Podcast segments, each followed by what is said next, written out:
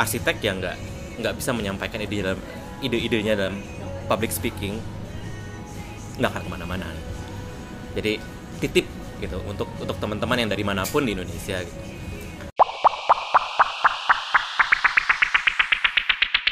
Halo, Etox bersama Albertus Prawata. Kali ini gue sedang bersama Alam dan kebetulan gue sekarang lagi dari Singapura. Tepatnya lagi di URA, lagi ada pameran Archifest 2019 dan kebetulan nih Alam juga salah satu menjadi panitia dalam tanda kutip mungkin dalamnya atau panitia secara ini ya. bisa Kecil. dibilang co-organizer Organizer. Nah untuk lebih lanjutnya bintang-bintang kali ini eh, langsung aja gue akan perkenalkan eh, tamu gue kali ini eh, bernama Alam. Alam silakan Alam bisa kenalan sendiri, bisa introduksi eh, siapa dan seterusnya. Silakan. Oke, nama gue Alam, Uh, tepatnya Alam Mulyana. Uh, gue juniornya Bapak Albertus Prawata di kampus. Uh, gue praktisi arsitektur di yang sekarang kebetulan kerja di Singapura Uh, dan sebelumnya lulusan dari Indonesia. Oke. Kerja di Jakarta dulu sekitar 2 tahun. Sebelum akhirnya gue pergi ke Singapura tahun 2010 dan sampai sekarang uh, berarti udah berapa tahun itu?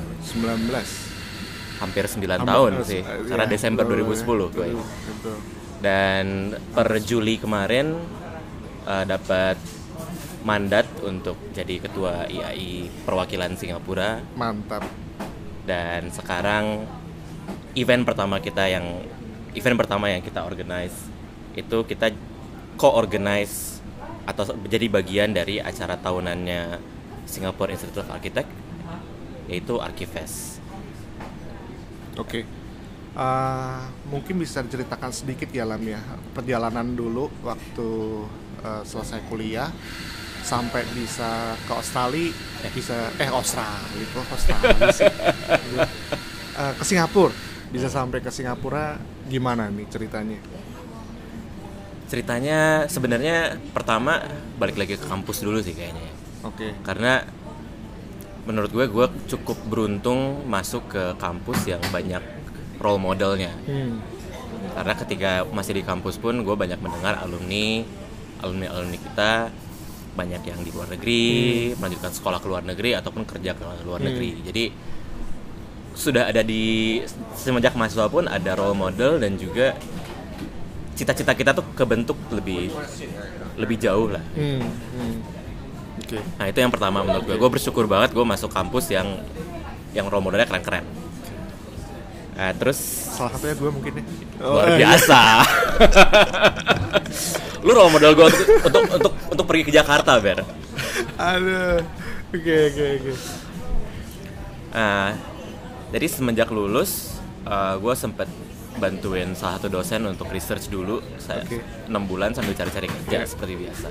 Terus terang, gue ini anak yang eh, lurus dalam artian kayak nggak nyeleneh lah oke jalurnya gitu. Jadi abis lulus cari kerja jadi arsitek, nggak mikir ke bank, nggak mikir ke mana Oke, gitu. oke.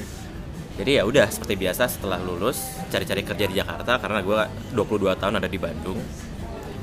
Nyari di Jakarta dapatlah kerja di salah satu kantor di Jakarta yang waktu itu masih kayak startup lah mungkin ya. Lu juga tahu kan kantornya. Iya iya iya. Di sana gue beruntung karena waktu itu gue apply apply ke Iya. luar negeri juga. Tapi berhubung ketika itu sedang krisis, Betul. senior senior idola gue yang ada di luar negeri pun mereka pada pulang. Oke. Jadi bagaimanapun juga kesempatan ketika itu adanya di Indonesia. Hmm. Dan di Indonesia pula waktu itu proyek-proyek sebenarnya banyak yang berhenti. Hmm. Makanya di kantor pertama gue itu gue banyak kerjain proposal.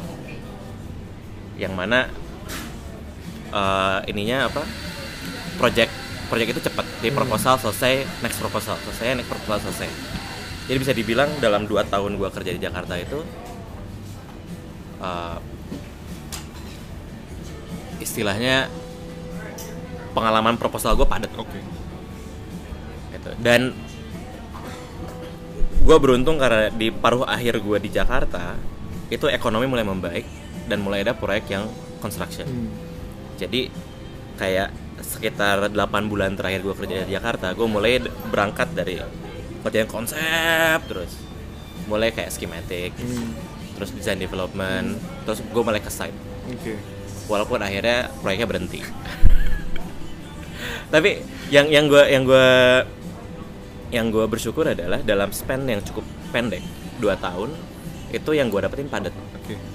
jadi itu bisa dibilang eh, nasib baik lah. Karena banyak juga teman-teman yang taruhlah dalam dua tahun itu company-nya ketika itu cuma mengerjakan satu project dua Iya. project misalnya. Hmm, atau teman-teman yang coba startup jadi kerja sendiri pun susah dapat proyek misalnya.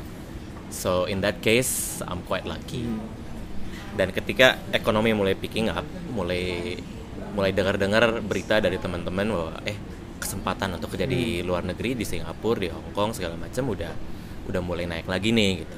Mulailah gue coba lagi. Dan ah- akhirnya tahun 2010 gue dapat kerja di Singapura di Wow Architects. Hmm, WOW Architects. Oke. dan di sana gue beruntung juga dapat mentor uh, bosnya itu namanya Wang Chuman Hmm, jadi dia itu dulunya bekas uh, director Nikken Seikei di Singapura. Dan dia itu uh, ketika dia jadi director di Nikken Seikei dia itu mostly mengerjakan resorts dan hotel di Asia Tenggara. Nah makanya ketika gue masuk ke sana gue ngeliat oh oke ini ini gue masuk ke kantor yang gue bisa belajar banyak dari dari dari bosnya walaupun akhirnya yang gue kerjakan bukan bukan resort gitu. salah satu yang gue involve um, gua quite heavily itu adalah project di Jakarta justru hmm, waktu itu gue involve di project menara yang sekarang itu namanya menara BTPN Oke. di Mega Kuningan. Jadi lucu sih karena ketika ketika gue datang ke Singapura, kebanyakan teman-teman yang ada di sini, proyek-proyeknya itu mengerjakan proyek di Indonesia. Developer Indonesia ke Singapura cari arsitek luar negeri, tapi yang ngerjain orang Indonesia juga. lucu sih. Iya, oke, oke. Jadi itu itu pengalaman pengalaman gimana dari lulus ke Jakarta terus gue akhirnya ke Singapura. Jadi mostly karena dari awal banyak contoh dalam perjalanannya terpengaruh oleh kondisi ekonomi global juga dan gimana gue nyari-nyari kesempatan sebagai pencari kerja biasa gitu ya. Ya cari-cari oh ya ada kesempatan sini sana sini sini akhirnya ya dijabanin dan dapat kerjaan. Nah, nice. Iya. Eh, jujur aja, mungkin segera juga gue juga fl- flashback lah intinya. Waktu gue sempet lulus, gue juga eh, bener juga seperti yang Alam sampaikan bahwa kita beruntung ada senior-senior kita yang sudah membuka jalan ya istilahnya ya untuk bekerja di luar negeri dan paling banyak waktu itu memang Singapura ya waktu itu ya karena mungkin karena dekat dan juga aksesnya mudah.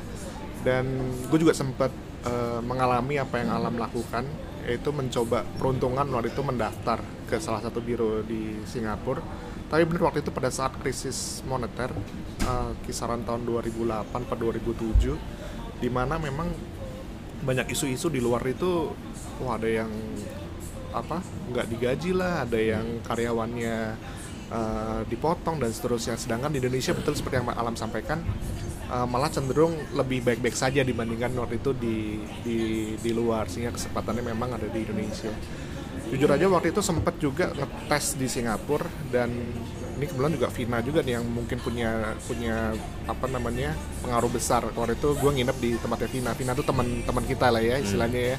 Eh, kita tes segala macam dan waktu itu yang buka malah lowongannya untuk drafter. Nah Ah. itu gue gue masih inget banget. Dan waktu itu gue udah tes dan akhirnya gue merasa aduh kayaknya kalau drafter gue bisa aduh gimana ya? Kayaknya enggak bukan bukan gue banget lah gitu ya apalagi negeri orang. Dan waktu itu gue memutuskan untuk pulang nah mungkin bisa diceritakan lah eh, prosesnya pendaftar ke Singapura caranya seperti apa eh, apalagi ya kira-kira gimana cara caranya mungkin apakah harus ke Singapura dulu apakah bisa dilakukan dari Indonesia misalnya. Kalau dulu gue jujur gue nekat gue nginap di tempatnya Vina gue muter lah biasa lah itu standar standar yang kita lakukan itu ya naruh-naruh portofolio 3-4 hari sampai seminggu kita di Singapura baru kita pulang. Nah kalau lu gimana tuh proses bisa bisa apply sampai sekarang ini seperti itu? sebenarnya paling paling mudah untuk mendapatkan pekerjaan di mana pun ya mau di Indonesia atau di luar negeri adalah via referral Hmm, jadi lu direkomendasikan oleh orang yang sudah ada di company itu oke true. sekarang pertanyaannya gimana caranya gue bisa sampai ke level di mana gue punya punya kenalan-kenalan yang bisa merekomendasikan gue gitu Hmm. kan. ya itu makanya gue beruntung karena gue terus terang ketika kuliah itu baru mulai gue socializing networking segala Hmm. macam gitu karena sebelumnya mungkin ketika gue masih jadi mas eh, Siswa. siswa SMA Iya. itu gue bukan orang yang most Iya, outgoing betul, person betul, lah betul. tapi gue mulai merasa butuh dan mulai itu dari zaman kuliah Iya. gitu gue kenal lo di Iya. waktu kuliah dan nggak cuman kenal gitu Iya, kan tapi iya.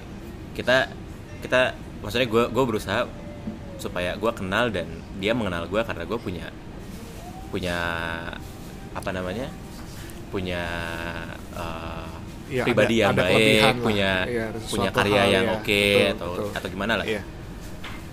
jadi yang paling mudah itu sebenarnya Hmm. lu udah lu kenal orang orang itu udah one step ahead dari Hmm. lo dan dia bisa rekomend lo untuk Hmm. masuk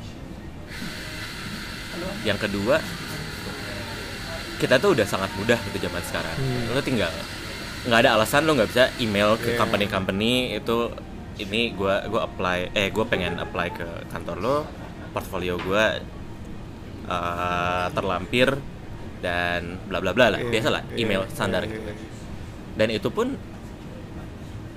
ya semua orang melakukan itu dan nggak ada gue pikir ya emang semudah itu gitu untuk untuk apply ke luar negeri mau itu be it Singapura di US dan sebagainya.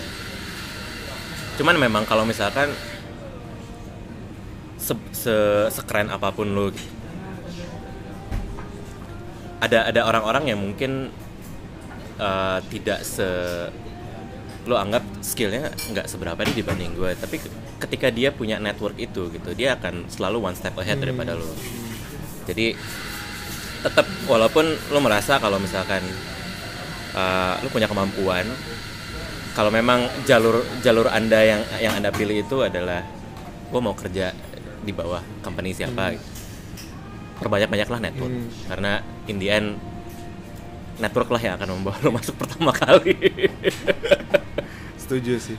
Jadi sebetulnya eh nih ini ya, gue agak sedikit ini nih, agak sedikit be- terbebani gue akan mengeluarkan statement ini, tapi ternyata IPK itu bukan yang nomor satu, portofolio pun juga sebenarnya bukan nomor satu, jadi malah dibalik network, kalau gue guessnya nebaknya ya, setelah itu mungkin portofolio karya, dan mungkin setelah itu nilai lo gitu ya, mungkin bisa bisa dibilang gitu nggak Lam? uh, gua gua nggak mau mengurutkan kayak gitu sih.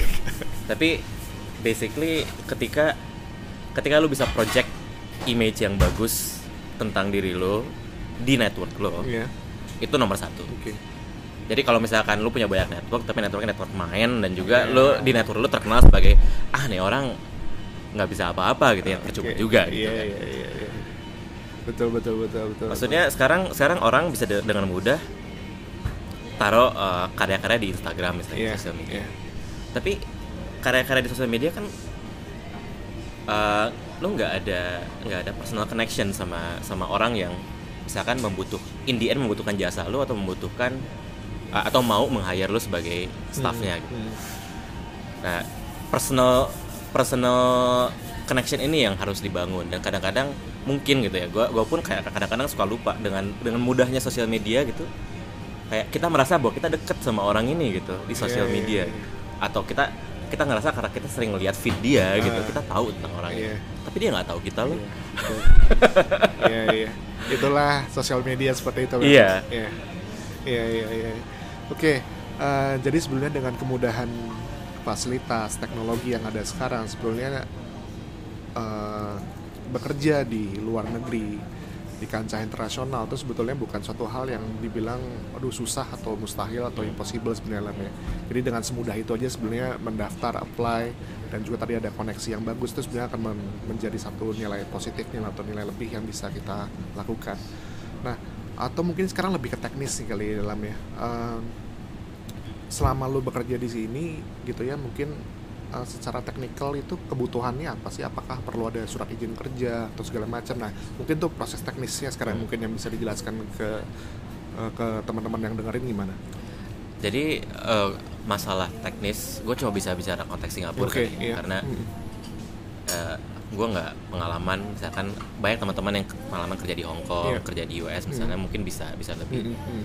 lebih tahu soal itu. Hmm. Tapi kalau di Singapura, pertama yang paling penting adalah uh, uh, company me- menyatakan bahwa mereka akan meng-hire lo Oke. dan mereka akan menyodorkan kontrak acceptance letter ya uh, pertama kali acceptance Oke. letter dan based on that uh, contract mereka Hmm. akan apply izin kerja untuk untuk untuk Hmm. kita Oke. itu yang yang sebenarnya bagian trikinya Hmm. diterima di sebuah company itu first step. Yang Hmm. kedua itu company harus mendapatkan izin kerja buat lo. Hmm. Nah izin kerja itu berdasarkan macam-macam. Hmm. Jadi nanti Kementerian Tenaga Kerja di sini mereka akan lihat profile lo sebagai calon staff. Oke, berarti dia lulusan di sini, pengalamannya sekian dan gaji dia sekian. Nah ini yang paling tricky sebenarnya sekarang. Hmm. Jadi mereka akan assess bahwa oh orang ini itu gajinya harus sekian Hmm.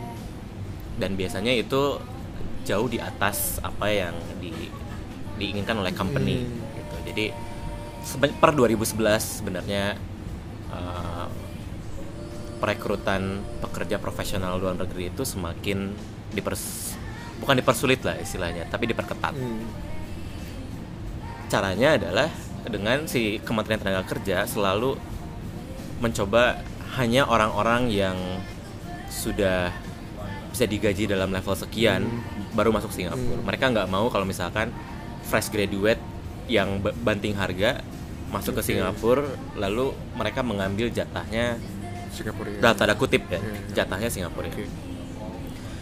Jadi itu yang yang tricky. Jadi uh, terus terang kita di sini pun kita nggak bisa nggak bisa punya tangan banyak soal Hmm. itu. Hmm. Jadi uh, prosesnya kayak gitu. Kalau udah dapat izin kerja, izin kerjanya tie in sama kontrak apakah dua tahun atau Hmm. tiga tahun atau satu, satu tahun. Nanti setelah izin kerjanya mau habis nanti akan diperpanjang. Hmm. Nah, proses perpanjangan itu mereka akan lihat lagi, assess lagi, apakah ketika perpanjang company sekarang udah menggaji lu lebih tinggi daripada yang sebelumnya apa enggak? Kalau misalkan lu stagnan, itu ada ba- banyak banyak kasus di mana izin kerja lu nggak diperpanjang karena dianggap oh buat apa perpanjang kalau misalkan lu nggak menunjukkan kalau lu perform gitu.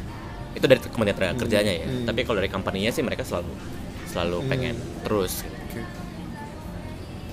Jadi kurang lebih itu sih. Jadi memang uh, sebenarnya masalah lebih kepada administrasi antara kantor dan Kementerian Tenaga Kerja Iya. Singapura ya lebih ke situ ya. Kalau sebenarnya. masalah kita dengan kantor itu Iya. masalah masalah gimana lu bisa meyakinkan Iya, kantor oke, aja sih oke. sebenarnya. Dan ketika lu bisa meyakinkan kantor bahwa lu orang yang capable Hmm. dan cocok untuk kantornya, most likely mereka akan menyodorkan kontrak. kan ya pasti juga akan fight buat lo lah ya Ah. intinya ya. Oke.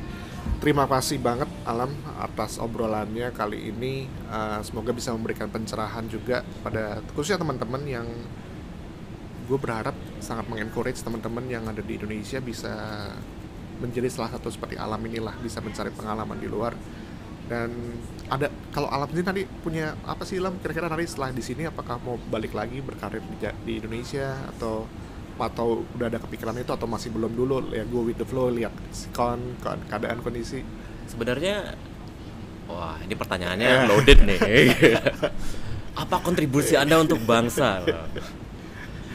So far gue sebetulnya nyaman. lu juga udah berkontribusi sih Lam sebagai lu Iya. ketua IAI Singapura wah itu udah menjadi tangan salah satu tangan bangsa Indonesia di sinilah itu ya Yang paling ideal buat gue adalah gue punya kaki di dua tempat Oke. gitu. Gue punya presence di Singapura, gue punya presence di Hmm. Indonesia. Karena terus terang kalau misalkan pijakan ke pasar internasional tuh Hmm. adanya di sini. betul betul Seperti company-company yang pernah gue kerja juga, bos-bos yang pernah gue menjadi mentor gue pun mereka kakinya di sini, tapi tangan-tangannya Oke. di Asia Oke. Tenggara. Oke. Jadi gue merasa ke sanalah eh, arah tujuan gue Hmm, hmm. dan tentu saja masih akan terus berkontribusi bagi bangsa Siap. karena eh, terus terang eh, IAI perwakilan Singapura itu didirikan 10 tahun yang lalu Hmm. dan memang 10 tahun yang lalu itu luar biasa semangat teman-teman senior-senior kita di Iya, sini iya. untuk tetap bisa berkontribusi walaupun mereka ada di sini. Oke. Cuma memang beberapa tahun terakhir uh, mulai mulai ada pertanyaan sebenarnya oh gini uh, Singapura itu kebanyakan untuk orang itu tempat singgah. Jadi orang masuk keluar masuk keluar. Jadi organisasi pun orang yang tiba yang tadinya ngurusin tiba-tiba dia harus pulang dia harus pergi lagi ke mana Hmm, gitu Betul, jadi betul. Iya, iya. jadi eh, kita dan teman-teman sekarang ini fokusnya adalah kita not necessarily kita mencoba untuk mempertahankan organisasi atau bagaimana, tapi gimana caranya organisasi yang udah ada ini kita bisa ngidupin lagi komunitas. Hmm. Karena dulu tuh sempat kita tuh banyak rame-ramean, Hmm. cuman biasalah karena banyak yang datang dan pergi mendelap lagi. Sekarang uh, kita dan gue dan teman-teman nge-push supaya kita involve di acara tahunan di Singapura dan juga kita bakal terus mencoba energize lagi um, networking di antara orang Indonesia yang ada di sini juga soalnya setelah setelah kita bahkan gue yang udah lumayan kayak mau 10 tahun di sini pun kadang-kadang suka kaget Hah, ketemu orang Indonesia lagi eh kita mau pernah ketemu ya iya Oke. terus dengar cerita mereka wah lu ternyata airport expert Iya. lu ternyata MRT expert Iya, iya, iya. itu kita kan Iya. kayak ah, ayo dong ayo dong kita ngumpul kita sharing bareng lagi gitu nah surprisingly walaupun kita cuma kayak 200 300 orang mungkin 400 orang maksimum gitu di sini gitu nggak ba- nggak masih banyak yang kita belum ketemu juga Hmm. gitu. jadi itu sih mungkin kontribusi gua untuk bangsanya di arah sana lah Thank walaupun gue masih tetap di sini ya Iya. Gak apa-apa, jadi kalau gue ke sini ya gue bisa main-main ke tempat lu lah Intinya kan gitu, Iya. asik ya Terima kasih Alam, ngobrol-ngobrolannya kali ini sangat-sangat menarik Dan semoga bisa memberikan inspirasi Dan gue berharap juga teman-teman mahasiswa bisa meng, apa ya istilahnya ya, mengembangkan sayapnya lah ya seluas Gua boleh nambahin satu nggak? Silakan, silakan Lam. Jadi uh, kita pun di sini sering kedatangan mahasiswa datang dan Ah. selalu pertanyaannya sama, Iya. gimana sih caranya supaya bisa kerja di Oh, sini? oke. gitu. Sebenarnya yang paling yang paling kunci kalau menurut gue ketika ketika lu mau ke dunia internasional itu cuma satu sih sebenarnya bahasa Inggris. Hmm. Uh, orang orang Indonesia kebanyakan di kita itu uh, di sini pun gitu. Mereka itu oke lah, mereka mengerti bahasa Inggris, tapi mereka nggak pede sama bahasa Inggrisnya. Kasusnya Hmm. kebanyakan adalah orang-orang kita yang punya banyak skill mereka nggak pede dengan bahasa Inggrisnya in the end mereka kurang kurang baik menyampaikan ide-idenya dalam bahasa Inggris in the end banyak yang take mereka akhirnya di belakang Hmm. teman-teman kita yang yang karirnya bagus yang karirnya menanjak itu teman-teman kita yang punya kemampuan komunikasi dalam bahasa Inggris yang bagus mereka bisa presentasi bahasa Inggris dengan baik mereka bisa argue dengan bahasa Inggris dengan baik dan mereka juga bisa uh, lead the team dengan komunikasi bahasa Inggris yang baik Hmm.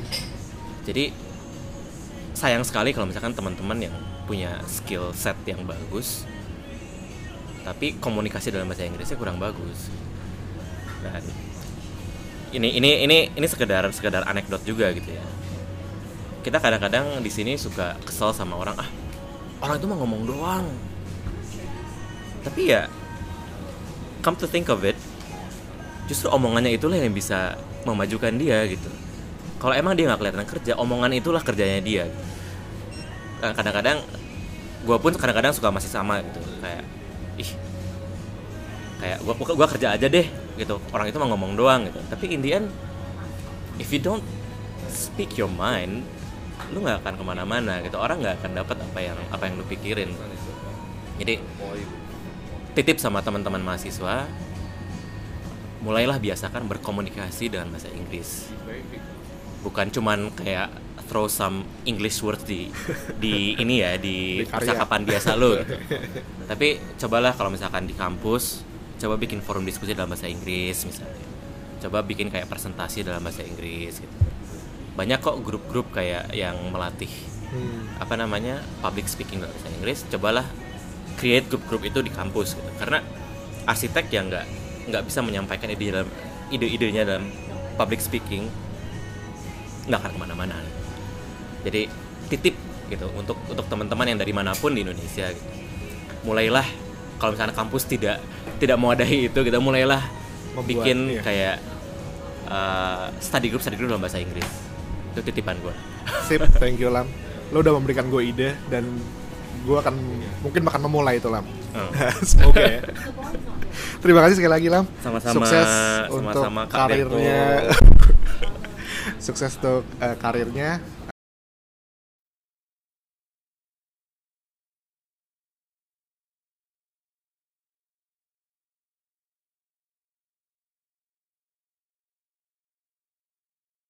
Thank you Alam. thank Dadah. you